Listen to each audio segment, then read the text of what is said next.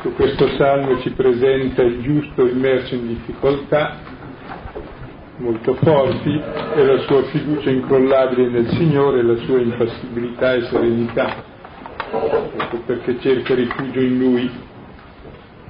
Nel brano eh, di questa sera vedremo qualcosa di più in Paolo, Paolo l'Apostolo, proprio perché abita presso il Signore, sta stabilmente presso il Signore, si trova associato al suo stesso mistero di passione e di difficoltà. Quindi si pone a un livello più alto e leggiamolo, prendiamo istruzione da questo brano molto profondo. È un brano anche molto consistente, capitolo quarto, prima lettera ai Corinti, dal versetto sesto al versetto ventunesimo. Prima Corinti 4, 6, 21. Queste cose, fratelli, le ho applicate a modo di esempio a me e ad Apollo per il vostro profitto, perché impariate nelle nostre persone a stare a ciò che è scritto e non vi gonfiate di orgoglio a favore di uno contro un altro. Chi dunque ti ha dato questo privilegio? Che cosa mai possiedi che tu non abbia ricevuto? E se l'hai ricevuto, perché te ne vanti come se non l'avessi ricevuto? Già siete sazi, già siete diventati ricchi, senza di noi già siete diventati re, magari foste diventati re così anche noi potremmo regnare con voi. Ritengo infatti che Dio abbia messo noi, gli Apostoli, all'ultimo posto, come condannati a morte, perché siamo diventati spettacolo al mondo, agli angeli e agli uomini. Noi stolti a causa di Cristo, voi sapienti in Cristo noi deboli, voi forti, voi onorati, noi disprezzati. Fino a questo momento soffriamo la fame, la sete, la nudità, veniamo schiaffeggiati, andiamo vagando di luogo in luogo, ci affatichiamo lavorando con le nostre mani, insultati benediciamo, perseguitati sopportiamo, calunniati confortiamo. Siamo diventati come la spazzatura del mondo, il rifiuto di tutti fino ad oggi. Non per farvi vergognare vi scrivo queste cose, ma per ammonirvi come figli miei carissimi. Potreste infatti avere anche diecimila pedagoghi in Cristo ma non certo molti padri, perché sono io che vi ho generati in Cristo Gesù, mediante il Vangelo. Vi esorto dunque, fatevi miei imitatori. Per questo appunto vi ho mandato Timoteo, mio figlio diletto e fedele nel Signore. Egli vi richiamerà alla memoria le vie che vi ho indicate in Cristo come insegno dappertutto, in ogni chiesa, come se io non dovessi più venire da voi. Alcuni hanno preso gonfiarsi di orgoglio, ma verrò presto, se piacerà al Signore, e mi renderò conto allora non già delle parole di quelli gonfi di orgoglio, ma di ciò che veramente sanno fare. Perché il regno di Dio non consiste in parole ma in potenza. Che volete? Devo venire a voi con il bastone o con amore e con spirito di dolcezza?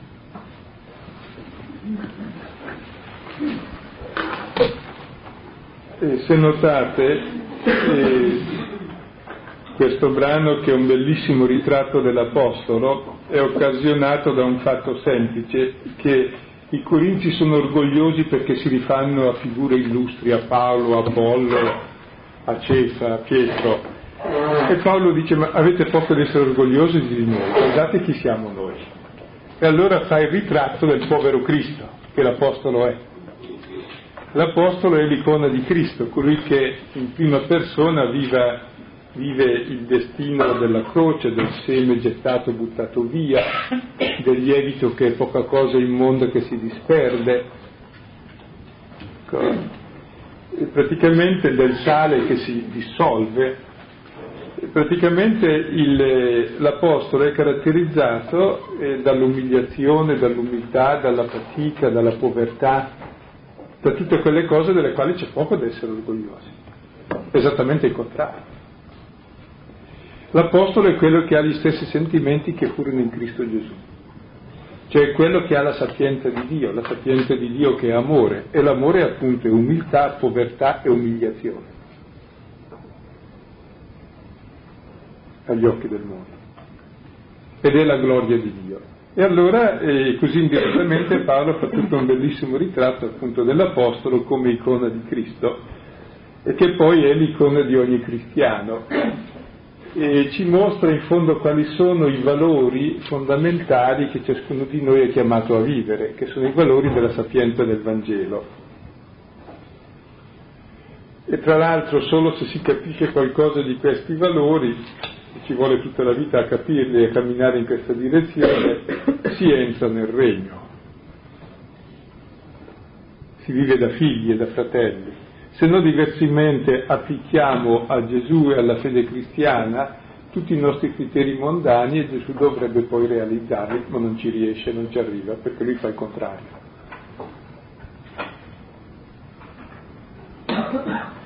Comunque voglio esprimere così la mia personale meraviglia di fronte a questa descrizione, perché in effetti, sì, Paolo ha già parlato nella lettera ai Corinti, altrove, eh, della sapienza della croce che risulta stoltezza, però eh, tutto sommato mi sembrava che una certa presentabilità dell'Apostolo eh, dovesse interessargli, cioè perché deve servire la buona causa, invece eh, proprio e si presenta così come ecco, disprezzato, debole, stolto, assetato, affamato, nudo, schiaffeggiato.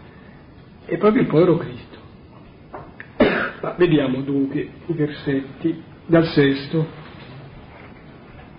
Applicando queste cose, fratelli, le ho applicate a modo di esempio, a me e ad Apollo, per vostro profitto, perché impariate nelle nostre persone a stare a ciò che è scritto e non vi gonfiate di orgoglio a favore di uno contro un altro.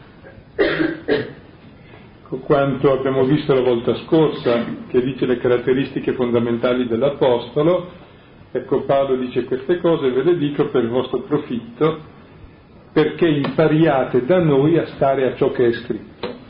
Chi è l'Apostolo? Uno che sta a ciò che è scritto, è uno che incarna la parola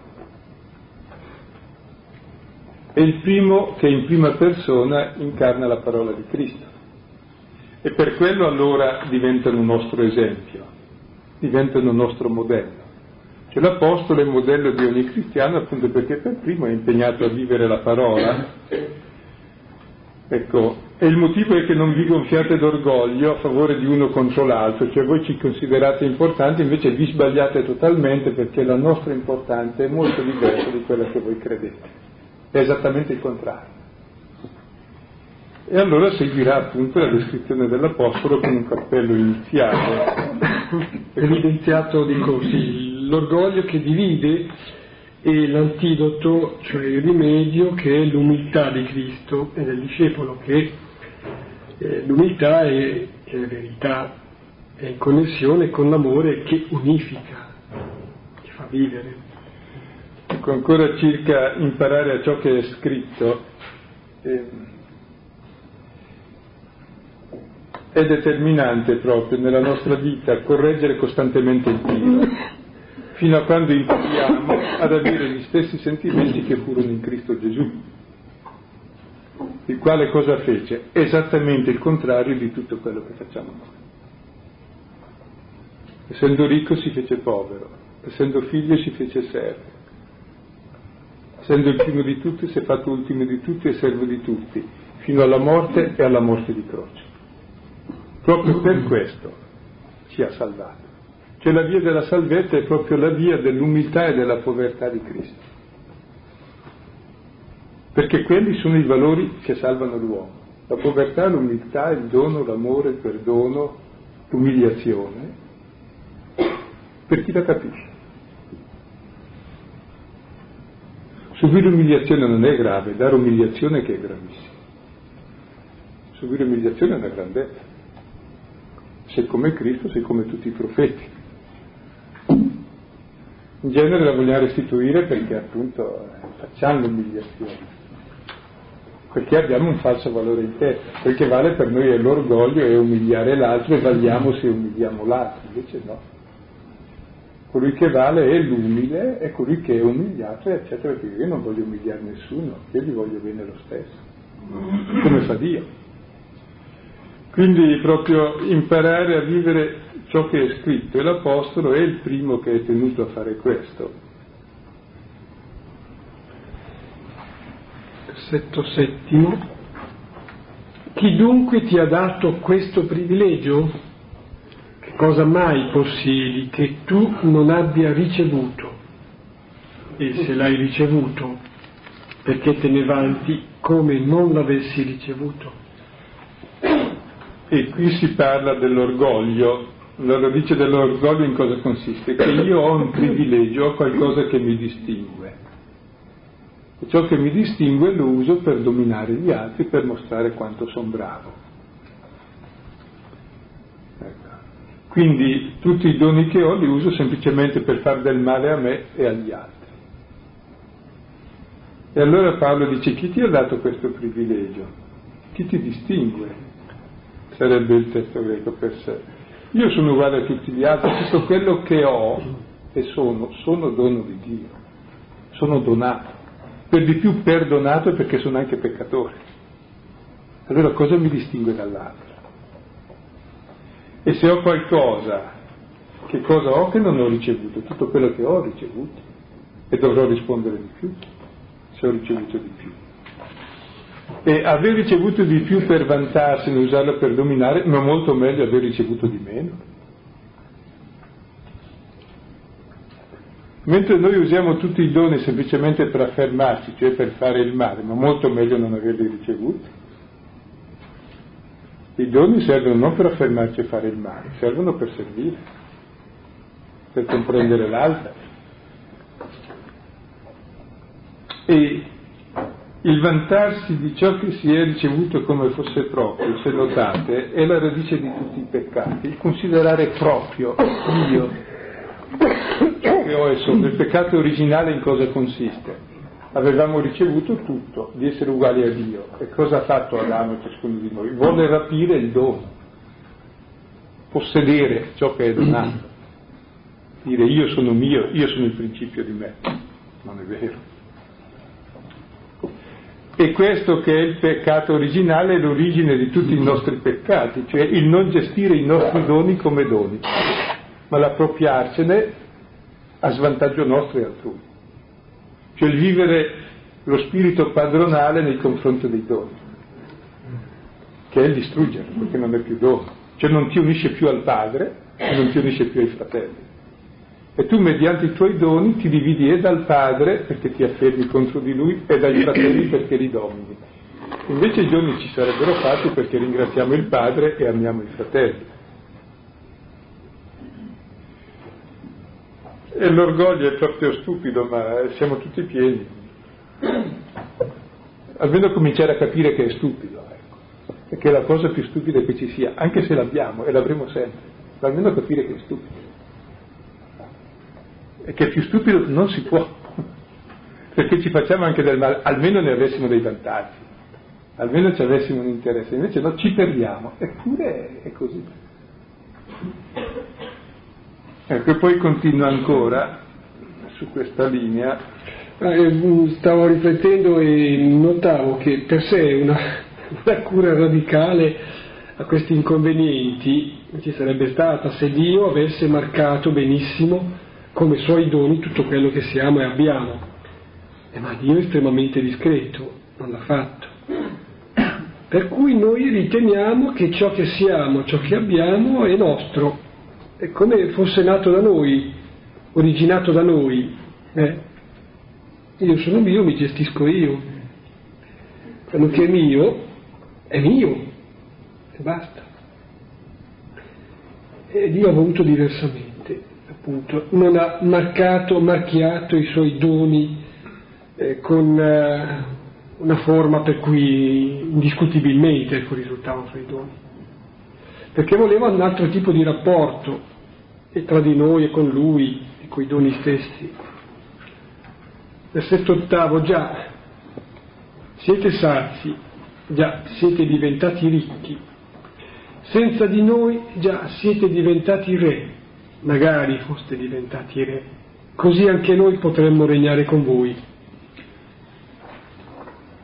È interessante questo versetto dentro della verità e dell'ironia, dice siete sazi, siete diventati ricchi.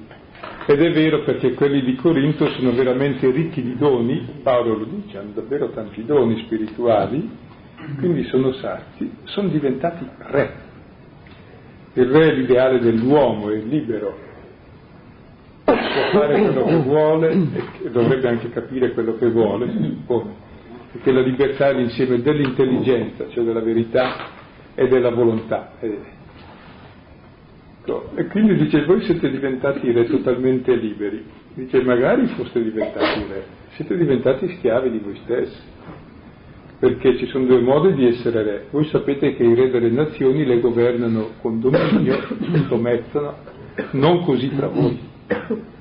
Il modo di essere re, di essere libero del cristiano lo vediamo dalla croce di Cristo.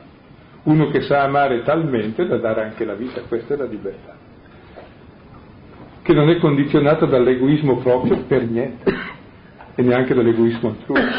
Questa è la libertà. Perché? Perché conosce la verità e la verità è che Dio è padre e noi siamo fratelli.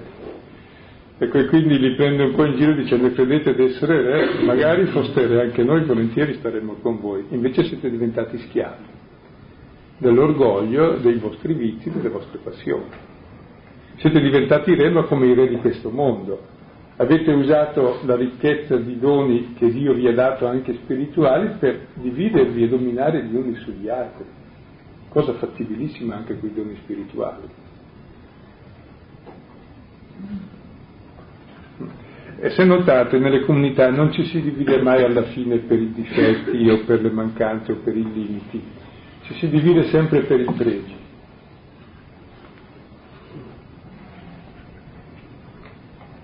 è la linea più corretta per ciò che è più giusto, per chi è più bravo, per chi ha la verità, è sempre lì la divisione. Mentre in realtà il problema sarebbe comprendere l'altro e accettare l'altro e normalmente invece sotto gli aspetti deboli nasce magari più solidarietà, magari anche sbagliata, cioè per confermarsi nel male, invece non dovrebbe essere.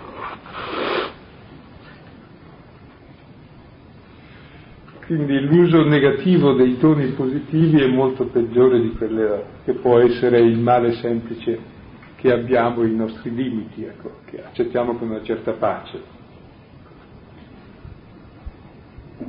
Dal versetto nono al versetto tredicesimo c'è come mh, la raffigurazione, la descrizione dell'Apostolo che partecipa allo stile della croce, quindi al trionfo della croce. Ritengo infatti che Dio abbia messo noi, gli apostoli, all'ultimo posto, come condannati a morte, perché siamo diventati spettacolo al mondo, agli angeli e agli uomini. Noi, stolti a causa di Cristo, voi sapienti in Cristo, noi deboli, voi forti, voi onorati, noi disprezzati. Fino a questo momento soffriamo la fame, la sete, la nudità, veniamo schiaffeggiati, andiamo vagando di luogo in luogo, ci affatichiamo lavorando con le nostre mani, insultati benediciamo, perseguitati sopportiamo, calunniati, confortiamo. Siamo diventati come la spazzatura del mondo, il rifiuto di tutti, fino a oggi. E qui c'è la descrizione dell'Apostolo, molto bella, che in fondo è la descrizione di Cristo. Ecco, la prima caratteristica dell'Apostolo è essere messo all'ultimo posto. Chi di voi vuole essere primo sia l'ultimo e servo di tutti, perché il primo, che è il figlio, si è fatto il più piccolo e ultimo di tutti. Quindi c'è il capovolgimento di tutti i valori mondani. Tu vuoi essere primo, è giusto, dobbiamo tutti essere primi. Sappi che il primo è l'ultimo di tutti e l'ultimo è il Signore. Perché l'ultimo è così importante?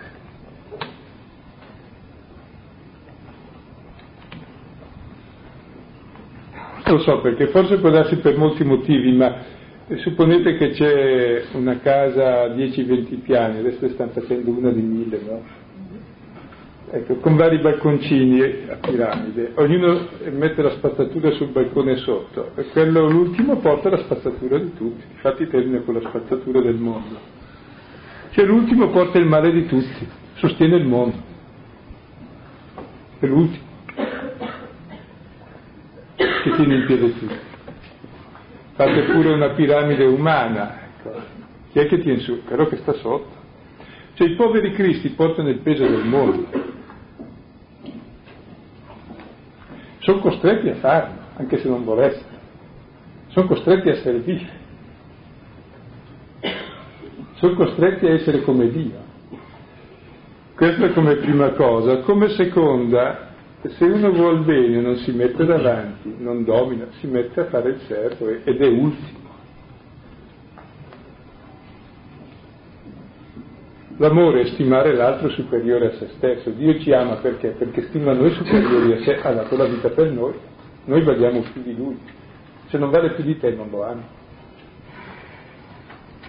Quindi l'ultimo posto è il posto di Dio, che ama tutti. E l'Apostolo è messo all'ultimo posto.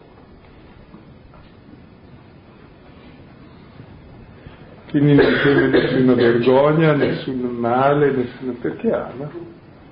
Cioè è spinto dallo stesso amore del padre verso tutti i fratelli, allora occupa l'ultimo posto.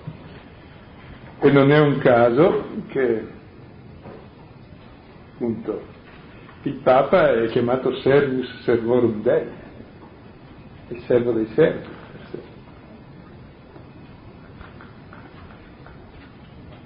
E dovrà rispondere anche lui se ha occupato davvero l'ultimo posto senza salvare la faccia. C'è disposto a perdere la faccia, grazie a Dio lo fa anche abbondantemente perché tutti i giornali ne parlano sempre male. Buon segno questo. Buon segno. L'unico buon segno di sicuro gli altri sono tutti discutibili.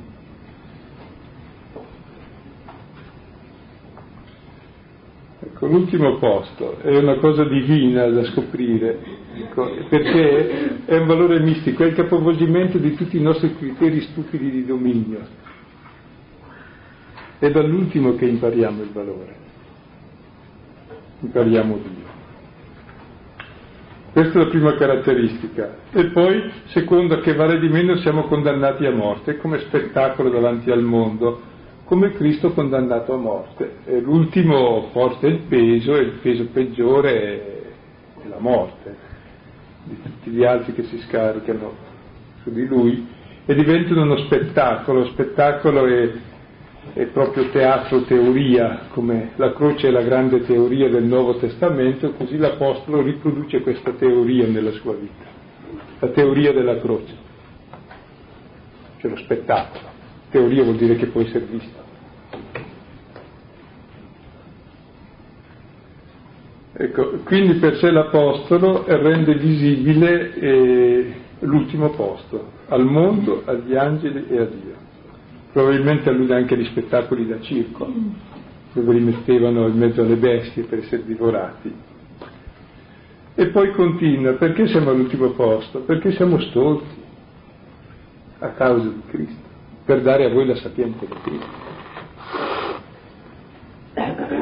La stoltezza è esattamente il contrario della sapienza, per noi sapere è potere, ecco per l'Apostolo sapere, sapere chi è Cristo che si è fatto ultimo e servo di tutti è l'impotenza, è l'insipienza, è la stoltezza agli occhi del mondo. In realtà è vera sapienza. Noi siamo deboli a causa della nostra sapienza, perché è la sapienza dell'amore e della croce. E così diamo a voi la forza di questa sapienza. Voi siete onorati da questa sapienza perché l'avete capita e noi ne portiamo il disprezzo. Ecco, ed è interessante che come prime caratteristiche mette quelle più brucianti, che sono quelle morali dell'ultimo posto, dell'essere spettacolo negativo, del essere stolto, debole e disprezzato. Sono le caratteristiche fondamentali di Cristo e dell'Apostolo. Ultimo, spettacolo negativo, stolto, debole disprezzato. Se uno vuole essere libero, nel decidere una cosa si mette nell'ottica di accettare di avere l'ultimo posto, di essere pubblicamente stolto, debole e disprezzato. Se ha questa libertà può decidere davvero come uomo libero, se no sarà sempre schiavo della faccia da salvare. Non prenderà mai una decisione giusta. Infatti voi pensate se avete dei figli come vi comportate. Se volete loro bene, anche se pensa che siete scemi, se siete deboli, anche se vi disprezzano, fate perché vi sembra giusto fare, che non avete fatto da salvare. Magari vi sbagliate. Perché l'amore rende così. E Dio ha fatto così e proprio ogni decisione per sé libera si pone nell'ottica dell'accettare ed essere ritenuti stupidi, deboli e dell'essere disprezzati. Se no è chiaro che io in ogni scelta cercherò quello che mi dà più onore, più prestigio e più potere, ma allora che scelte faccio? Faccio la scelta del più onore, più prestigio e più potere mio, che non è certo la scelta della verità e del servizio. Quindi sarà sempre una scelta sbagliata, se non sono in quest'ottica. Sono cose molto grosse. Sono tra l'altro il centro di tutti gli esercizi spirituali di Sant'Ignazio, lo chiama il terzo modo di amore o di umiltà che è la stessa cosa ed è l'unico punto dove l'uomo è libero per decidere veramente della sua vita, se no è sempre schiavo del salvare la faccia. Eh, sì, questo è un punto determinante, un punto anche però tutt'altro che facile da, da capire e poi da vivere, perché non è questione di andare cercando um, il disprezzo, no? cercando di per sé, ma è proprio forse questione di, di verità e di libertà per cui non si cerca di salvare la propria faccia. E allora crolla magari quella che è un'immagine, un'immagine che abbiamo noi di noi stessi, quell'immagine che noi abbiamo dato di noi stessi agli altri, e però ecco di cui emerge, emerge allora l'icona cioè la somiglianza nostra con, con Gesù Cristo. Cioè viene fuori il nostro io vero, pulito, non falso. È un punto importante questo.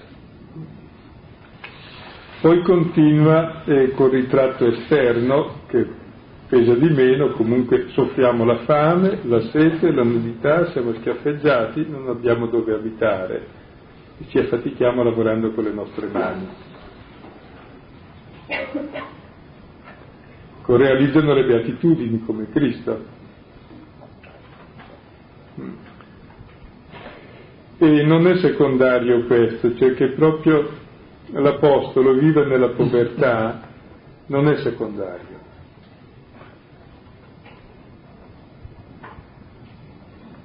Fa parte della testimonianza perché tutti noi cerchiamo ciò che ci è più comodo. Ed è facile cercare la propria comodità anche nelle cose spirituali. Dai delle cose spirituali hai dei vantaggi materiali, ma stai dando delle cose spirituali davvero perché vuoi avere dei vantaggi materiali. Per questo è molto importante che l'annuncio del Vangelo sia sempre collegato alla povertà e a nessun vantaggio di nessun tipo, se non allo svantaggio.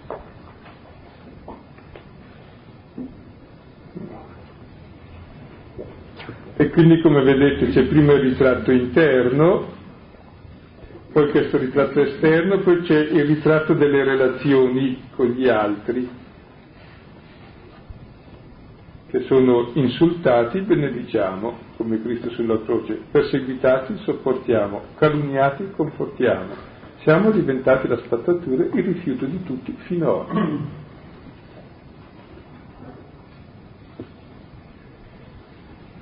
Ecco, se uno vuole avere il prestigio dell'Apostolo si adatti ad avere queste cose. Tra l'altro, mh, mm, si è detto tra parentesi, nelle nostre Costituzioni eh, le prime regole dicono, per vedere se uno è adatto, domandano, sei disposto a desiderare di essere disprezzato, umiliato, insultato? Si suppone che uno sia normale e dica di no. Sei disposto a desiderare di desiderarlo? è l'amore di Cristo. Eh, insomma, con fatica forse sì, tra 50 anni, però ci deve essere questa disponibilità. Poi molto concreto, sei disposto ad accettare quelle piccole contrarietà e umiliazioni che ti verranno necessariamente nella vita delle persone che ti stanno vicino. Alla fine si parte dal grande ma per arrivare al concreto. Quella, quelle cose per le quali deve essere disposto ogni persona se non neanche vive in casa sua, oltretutto, o sta male e indica proprio la libertà interiore minima e indispensabile che poi indica tutto il cammino da fare perché si passa da lì, in qualunque cammino. Cioè è il cammino della sapienza di Dio, della sapienza dell'amore passa di lì. Però è duro nel senso che... Ma il contrario è peggio, il contrario è la dannazione. E la porta stretta, insomma, che si entra, è stretta la porta ma poi c'è grande la sala del banchetto. Mentre c'è una porta molto larga ma poi va, va in un imbuto sempre più stretto. Cioè l'egoismo è così, sembra largo ma è molto più stretto. L'amore sembra stretto ma poi è più largo. In sintesi, ecco, questo che si dice vale, vale un po' per il credente, in specie vale per l'Apostolo, per l'Apostolo perché, eh, perché mm, non appena con la parola, ma direi con, con i fatti, con la sua stessa esistenza, chi annuncia? Annuncia l'Evangelo che è Gesù Cristo, figlio di Dio, ecco, crocifisso e risorto. E l'Apostolo, in sintesi dico appunto, eh, non è che eh, scelga perché è masochista questa strada qui, non è che la scelga per ragioni ideologiche, tutto ben considerato, no, e lo sceglie non per un fatto anche direi ascetico, ma per un fatto piuttosto dico, mistico, per un fatto di, di, di consonanza, eh, per un fatto di, di, di amore, di affetto. Ecco, sente che eh, il senso della sua esistenza è Gesù Cristo. Ecco, sente che Gesù Cristo ha vissuto così e gli si dona così. Allora direi che è portato, non è che non faccia fatica, ma è portato, è portato a fare così, a vivere così, ad adottare questo stile. Ma certo, sorprende perché è un elenco eh, dettagliato che, che descrive una situazione molto pesante, noi diremmo. Altrove Paolo si vanterà proprio di questo, cioè bisogna vantarsi di qualcosa, va bene, dice, mi vanto anch'io, faccio lo stupido, mi vanto di queste cose, nella seconda lettera ai Corinti perché non avevano capito ancora la prima. E poi termina il suo vanto dicendo, e quando sono debole è allora che sono forte. Ecco, allora come vedete, eh, ritornateci su questo, che parte dall'ultimo posto e termina con la spazzatura, eh, perché ci si dà il ritratto dell'uomo libero qui dentro. Se volete questo ritratto era già noto a Diogene, ai cinici, no? ma qui è qualcos'altro, è il ritratto di uno che ama il Signore e che è libero. Non è solo libero dal condizionamento dalle cose schiave del proprio io, che sono così importanti che non me ne frega niente di tutto il mondo intero questo è il peggior schiavo, schiavo di se stesso. Quindi già era nota in, forma, in fondo questa forma di libertà dalle cose per essere qualcuno. Qui invece è qualcos'altro, il mio essere è essere come il Signore, come Dio che è così. Quindi è l'amore per il Signore. È una grande passione che porta a questo. Ed è la grande libertà. E poi da questa posizione, proprio e solo da questa posizione, possiamo prendere decisioni sagge e libere. Se no ogni decisione che prenderò sarà per salvare il mio prestigio, il mio potere e per avere qualche denaro in più. Quindi saranno tutte sbagliate, cioè condizionate dall'egoismo. Ecco, versetto 14. Ecco, si rivolge dopo la descrizione, 9.13, si rivolge a noi ai Corinti, non per farvi vergognare vi scrivo queste cose, ma per ammonirvi come figli miei carissimi. Vedete, eh, perché ha capito di aver messo giù dei colori un po' forti, dice allora voi vi vergognate di noi, no, non volevo proprio di questo, dovreste gloriarvi di noi ma in questo senso, per ammonirvi che bisogna far così, e che è questa la gloria, che noi cerchiamo, la gloria della croce, la gloria del Signore. Questo ammonirvi anche per esortarvi a essere così.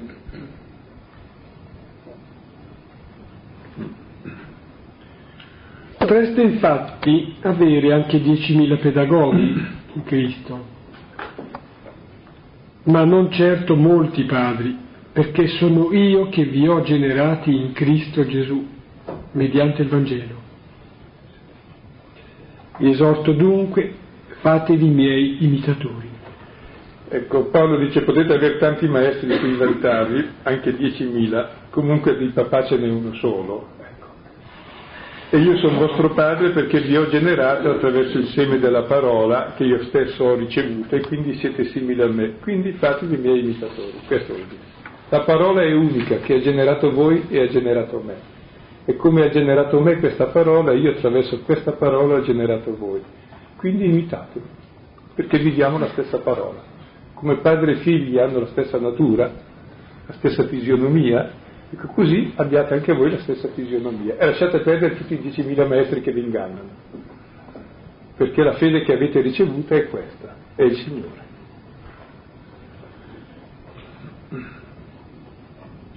Ma su questo eh, farvi, fatevi miei imitatori, che eh, non è la prima volta che Paolo dice così, ecco, scrivendo a quelli che ha generato in Cristo. Eh, mi pare sia bello sottolineare come c'è un'immagine non tanto, come dire, eh, statica, ripetitiva, è un, un'immagine piuttosto dinamica, cioè Paolo dice a questi di introdursi in questa, in questa via che è una via, un cammino, ecco, un cammino di conversione. Non deve essere un fatto mimetico, no? Eh, cioè, per dire eh, muoversi allo stesso modo, pregare con lo stesso tono.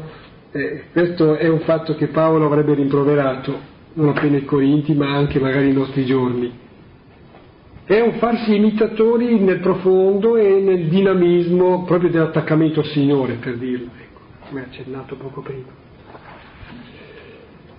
E dunque, per questo, appunto, vi ho mandato Timoteo, mio figlio diletto e fedele nel Signore. Egli vi richiamerà alla memoria le vie che vi ho indicate in Cristo, come insegno dappertutto in ogni chiesa. Ecco, Paolo allora manda Timoteo per richiamare alla memoria queste vie che ha indicate in Cristo e come insegna a tutti. Cioè questa è la via che abbiamo visto e che l'Apostolo per primo riproduce ed è la via delle beatitudini. Cioè non è che Paolo qui dice qualcosa di diverso da Gesù, dice ciò che Gesù ha detto e ha fatto e lui stesso lo fa e lo dice, incarnandolo. Quindi fate anche voi lo stesso. Vi mando Timoteo che vi richiamerà alla memoria queste cose che dimenticate abbondantemente. Quindi l'Apostolo ha la funzione di dirle queste cose, poi di ridirle, poi di mandare qualcuno che te le ricorda, poi abbiamo, grazie a Dio, anche la lettera che ce le richiama.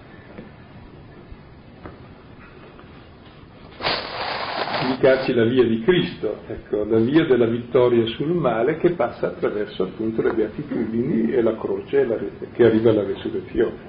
C'è una specie di assonanza con un'affermazione nel Vangelo di Giovanni, quando Gesù promette lo Spirito, lo spirito che verrà e vi ricorderà, eh, vi introdurrà pieno nella, nella verità.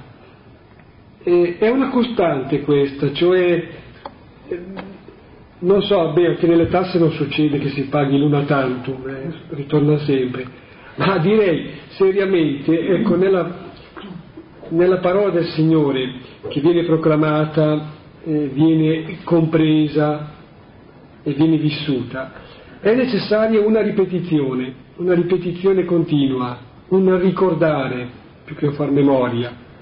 È lo Spirito stesso, lo Spirito di Gesù che tramite mediatori, tramite i fratelli, tramite l'Apostolo nel caso, ma e tramite tutto, situazioni, persone, avvenimenti giudicabili positivi o negativi, che ci ricorda, ci fa memoria. Bisogna essere attenti a questo, cogliere questa lezione che continuamente ci viene elargita dal Signore. 18. Come se io non dovessi più venire da voi. Alcuni hanno preso a gonfiarsi di orgoglio, ma verrò presto, se piacerà al Signore, e mi renderò conto allora non già delle parole, di quelli gonfi di orgoglio, ma di ciò che veramente sanno fare. Perché il regno di Dio non consiste in parole, ma in potenza. Che volete? Devo venire a voi con il bastone o con amore e con spirito di dolcezza? Ecco, finché Paolo era a Corinto eh, l'orgoglio era dominato un pochino, la sua presenza, non potevano rifarsi a Paolo e a Apollo perché avrebbe detto guarda, state sbagliando, mentre invece nella sua assenza è più facile rifarsi a lui per dire quello è il mio maestro, ha detto così e allora attraverso la sua dottrina io sono più bravo degli altri. E sappiate comunque che verrò presto a voi se piacerà il Signore. Ecco, e non solo ascolterò le vostre parole, ma vedrò cosa fate. Perché il regno di Dio non è questione di parole, ma di dinamis, di potenza, cioè di vita. Che tipo di vita conducono questi? E vivono davvero queste cose che ho detto prima, al di là delle parole. Ecco, e poi concludo dicendo che volete che venga voi con il bastone o con amore e spirito di dolcezza? È interessante invece del bastone ha mandato la lettera di Timoteo, perché è giusto anche il bastone, cioè la verità bisogna dirla, è dovere, fa parte dell'amore il bastone, c'è la durezza della verità.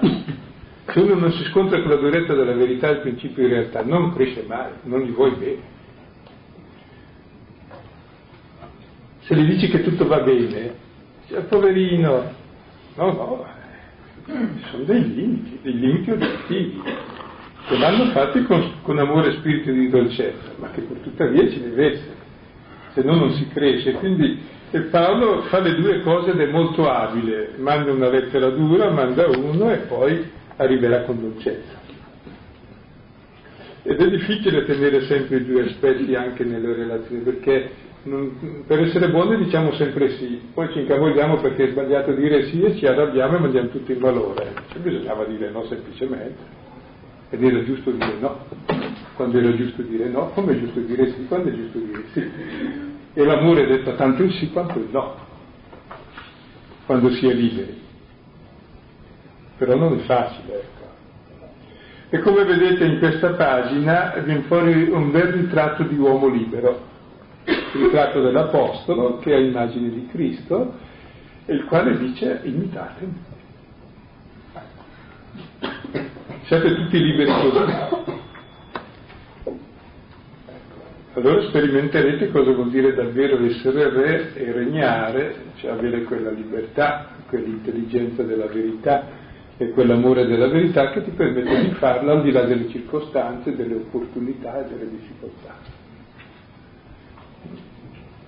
E direi che questo brano è importante perché ci dice qual è lo spirito profondo dell'Apostolo, che è lo spirito che suggerisce la libertà nell'amare e nel valutare e nello scegliere, che è appunto quanto viene detto da questa descrizione di Paolo di uno che sceglie l'ultimo posto, che sceglie il posto di Cristo. Tosta.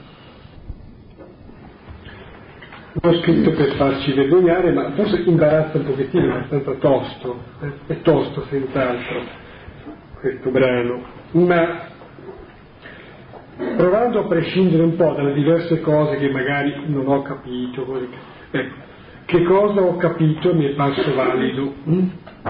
che cosa ho capito e, beh, insomma, comincia a introdurmi in quel mistero della sapienza della croce di cui ho parlato fin qui la lettera ai Corinti. Hm?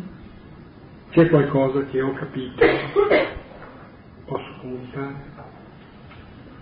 Ecco, no, io per esempio ho pensato questo e non so se eh, lo dico bene, ad ogni modo a me è servita. Eh, non è tanto umiliante magari ricevere delle umiliazioni, scusate, modo di parlare, eh, per cose esteriori, una eh, non rimane umiliata se uno dice ma come sei vestita male, ma come, per cose, però nella, quando ci si riferisce al mondo interiore, eh, se una per esempio eh, crede di essere una persona equilibrata, una persona nella, quando ci si riferisce al mondo interiore, eh, se uno per esempio eh, crede di essere una persona equilibrata, una persona forte, capace, se mh, mm, riceve qualche umiliazione che distruggono un po' questa sua convinzione di essere, credo che questo sia più difficile da sopportare, perché ehm, è qualcosa che tocca proprio l'orgoglio profondo, sembra. E da quello che avete detto ho capito, come dire, un po' la chiave per vincere questa, questo pericolo, per vincere, non so se ci si riesce, ma ad ogni modo mi è servito molto e non so se sono riuscita a rendere il pensiero, però a me è servito. Anch'io ero rimasta colpitissimo è proprio questa difficoltà di essere umile, ad essere umile. Eh, diciamo, no, un esempio molto banale. Io guido l'automobile, dove c'è il mi sento costantemente fregamentata, la stessa cosa mi succede quando lavoro. E allora mi sembrava stasera di aver tutto questo. La mia umiltà può venire o in una maniera astratta, cioè io devo essere umile eh, senza spiegarmi in me stesso. Invece mi sembrava di aver sentito, abbandonandomi anche a alcune spiegazioni astratte, la mia umiltà mi viene dalla forza che ho di quel legame con Cristo per cui ecco, può aiutare a non rispondere, a non, reagire, a a poi ponete a porre eh, come enigma questa equazione amore uguale umiltà, perché è così. È la cosa più difficile da capire, è il mistero di Dio, che si dice che è amore va bene amore sa cos'è, poi quando si dice che Dio è umiltà, che è la stessa cosa, non ci si capisce più. Allora ponete, siccome Dio è amore, Dio è umiltà, allora ponete l'equazione, allora amore uguale umiltà. Ma quantomeno forse hai il sospetto attraverso la controprova. La croce. No, cioè la controprova, la controprova nel senso che la l'orgoglio, il dire ho ragione, eh, il dire il mio punto di vista è più corretto del tuo, divide. Ecco, eh, eh, allora l'orgoglio produce la divisione, l'umiltà produce l'unione, l'amore, manifesta l'amore. Cioè, non so se risulta abbastanza chiaro il parallelo. Questo ehm, a me personalmente è risultato come, non dico chiaro, però capisco che è in quella direzione lì che spinge Paolo. Questi qui erano divisi fra di loro perché c'era della superbia, c'era dell'orgoglio. E quella divisione originava da quello. E lui adesso porta l'argomento sulla unità, non tanto e non solo come virtù, come impegno, ma come qualcosa che deriva da Gesù Cristo, che deriva dall'amore appunto. Quello avrebbe sciolto no, le conflittualità, le divisioni, le contrapposizioni. Leggete su questo anche il capitolo secondo dei Filippesi, dove si fa una contrapposizione in greco molto chiara tra la plerodoxia, che vuol dire la gloria piena, e la vana gloria, la C'è il gioco della vana gloria, è il prestigio, il potere, eccetera, e c'è il gioco invece della piena gloria di Dio, che è l'amore, l'umiltà, il dono, il perdono. Noi ci sbagliamo semplicemente su questo, tutto il male nasce da lì e gloria vuol dire il peso, la consistenza. Noi facciamo consistere il nostro peso, la nostra identità in ciò che è vuoto, la vana gloria. E dimentichiamo invece il vero peso, la vera consistenza della nostra identità che è appunto l'amore, l'umiltà, unus, si legge uomo, umile nel dono fino, fino a tutto quel che sei che è il capovolgimento dei disvalori, non dico dei valori. Ed è la guarigione dal male.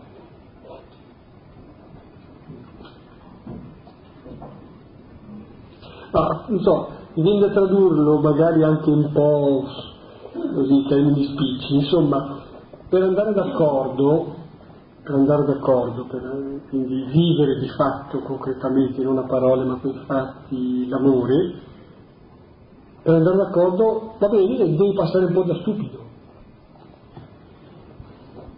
Perdi la faccia, dici ah, non sei capace di stare al mondo. Dopo, va bene, dico anche magari manifestazioni di amore e manifestazioni di amore anche il fare verità, cioè far capire a uno che sbaglia. Però deve essere in un contesto di amore che ha questo costo. Ha questo costo passi da stupido, sì. Eh, Gesù Cristo è passato da stupido, via. No? Perché l'hanno abbandonato i suoi? Perché gli era diventato antipatico? Perché improvvisamente non gli andava più di seguire Gesù Cristo. Perché hanno detto no, ma qui, qui non ci siamo, qui la scelta sbagliata. E i suoi lo cercavano perché pensavano fuori di sé capitolo terzo di Marco. Pensate anche Dio nel mondo, credo che nessuno si negherebbe di negare che io esisto. Gente che si ritiene intelligentissima nega che sia Dio. Poveretto, così meno di così non può essere, fino a essere negato. No? Voglio dire l'umiltà somma di Dio, di accettare addirittura di essere negato, che è l'unico necessario anche all'uso di ragione se no non è ragionevole nulla. Eppure accetta di essere negato. Proprio grande unità di Dio.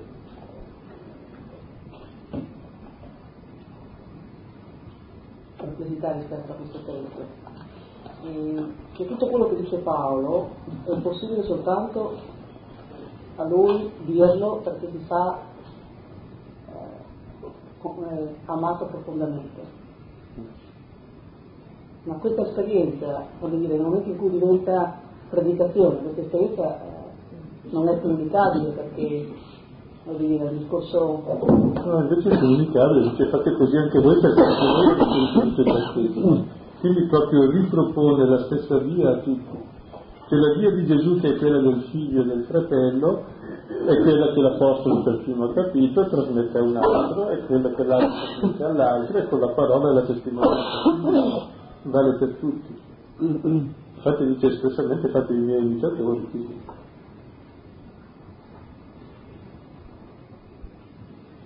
Chiaramente queste cose le dimentichiamo perché noi preferiamo fare del cristianesimo una religione, come dice, che applichiamo a Gesù le nostre categorie religiose, invece è qualcos'altro di radicalmente diverso. Fanno capire di questo. Non è che sono cristiano perché sono nato in zona cristiana, è perché ho capito queste cose mi interessano e vanno tutti. E che sono il contrario di quel che dicono tutti. E tutti gli altri confermano l'uomo nel male ancora della vanagloria e non salvano nessuno, tutto sommato. O sono ideologie nel migliore delle ipotesi giuste, l'ideologia non salva nessuno neanche quelle. E invece il figlio, che è così.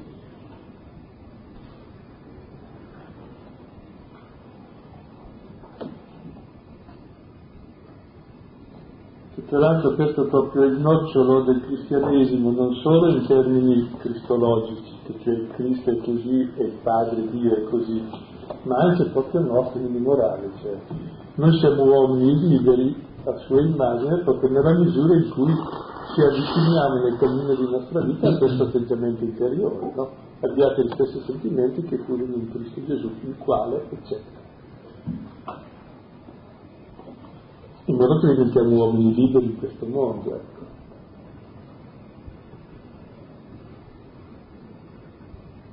Ecco, e dobbiamo imitare quelle cose eh, delle quali invece altri si vergognano e viceversa, vergognarci di quelle cose delle quali gli altri si vanno. Quello è furbo, poveretto, mi dispiace per lui.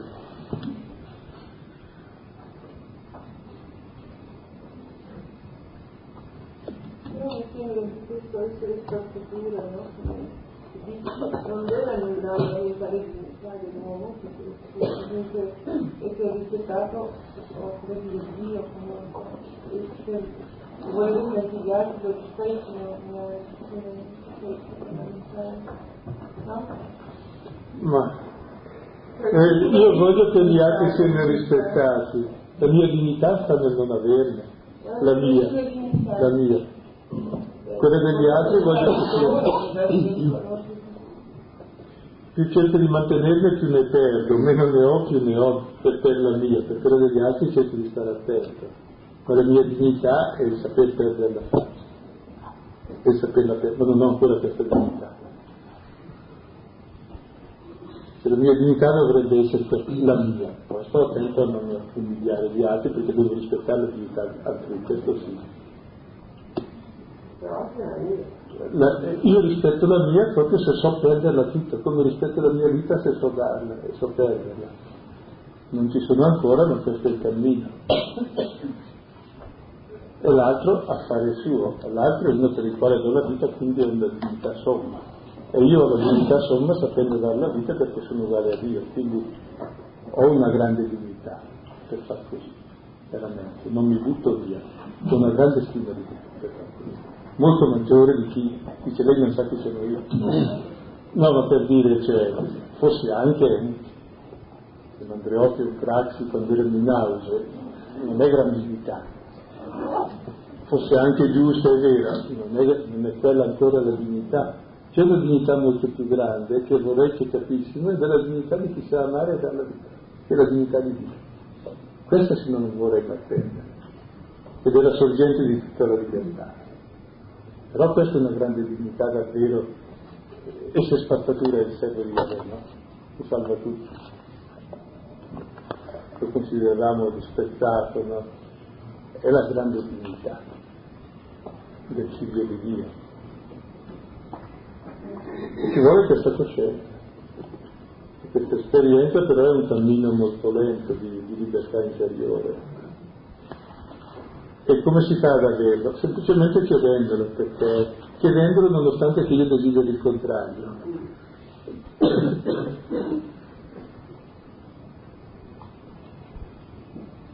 perché avverto la mia ripugnanza a questo pur avvertendo la stoltezza della mia ripugnanza. Cioè è il male che è in me, che non vuol capire questa dignità, questa teodoxia, che è la libertà di Dio. E la vera lotta non è contro gli altri, è in me su, questi, su questo punto la vera lotta spirituale. Uno che uno solo anche che ha raggiunto questo salva il mondo come Cristo. Io vorrei come i mezzi per camminare perché per noi come è un peccato di dicevi, bisogna fare questo giorno sono in radicale, allora forse sembra più facile mettere un, un cammino con anche dei mezzi per arrivare, sperare di terminare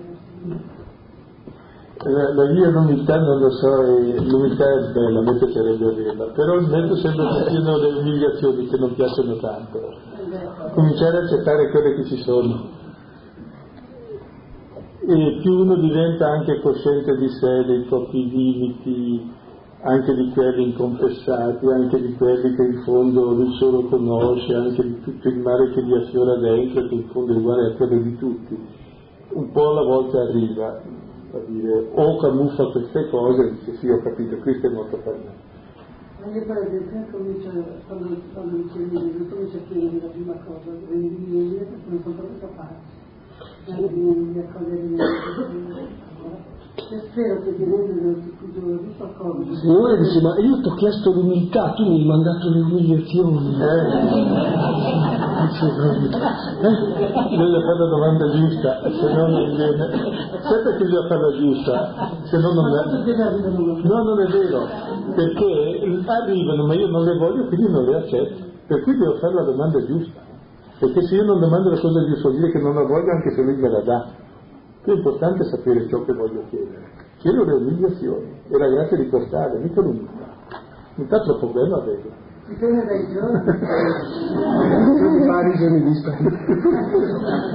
No, viene in mente una storiella che è circa un rabbi che era famoso, molto bravo, era sul letto di morte, circondato dai discepoli e dalla moglie anche, e tutti elogiavano, elogiavano questo uomo, elogiavano una virtù, un'altra, un'altra ancora, e lui ascoltava, ecco, forse un po' sopito della malattia, ma anche molto beandosi delle cose che venivano dicendo. Però a un certo punto stavano tacendo le voci che lo elogiavano, si inquieta, la moglie dice ma cosa c'è? Dice ma non hanno elogiato la mia umiltà. non si sono ricordati che sono umile. E sotto sotto sotto. È il nocciolo della vita, umiltà humus homo, che ci rende ciò che siamo, ci rende veri. Ed è l'unica posizione da cui si può partire per vivere con correttezza. Io penso che già avere una chiarezza sul fatto che l'orgoglio è nostro e l'unità di Dio e appunto tendere all'unità come, come non lo so, perché sembra così semplice, sembra così chiaro tutte le volte ascoltiamo la parola, la viviamo, siamo contenti, tutte le volte che sentiamo l'orgoglio, la presunzione, poi siamo scontenti e insoddisfatti, però la tentazione causa che poi a e poi è interessante perché qui per me è un campo sconfinato di questa umiltà che tante volte così ipocrita, così falsa. Cioè siamo, siamo complicati. Cui non so bene. Umiltà falsa ma orgoglio vero, Gino Bello. L'orgoglio è vero, l'umiltà è interessante vedere come tante persone non, non, non sanno, non vedono eppure ce l'hanno come doni cioè la si riconosce, altro che fai di tutto per averla e... Infatti chi non la cerca. Però è vero quello dell'umiliazione, cioè accettare l'umiliazione come, come vicinanza a Gesù che è l'umiliato per eccellenza. Cioè ci si trova anche gioia interiore volte al piano. Non può essere da così.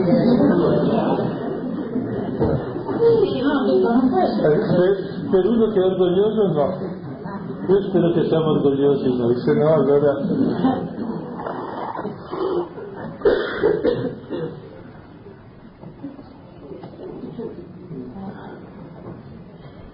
Pensavo di dare dei testi, però se ne do qualcuno, però vale quasi la pena solo di rileggere questo. Però do dei testi analoghi che sono Filippesi 2. Matteo 5, 3, 11,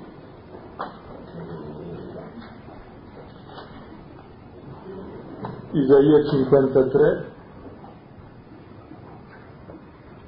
e Luca 9, 46, 48, 9, 46, 48, Luca 6, 28, 36. Isaia 53 è già detto. Sì, sì, sì.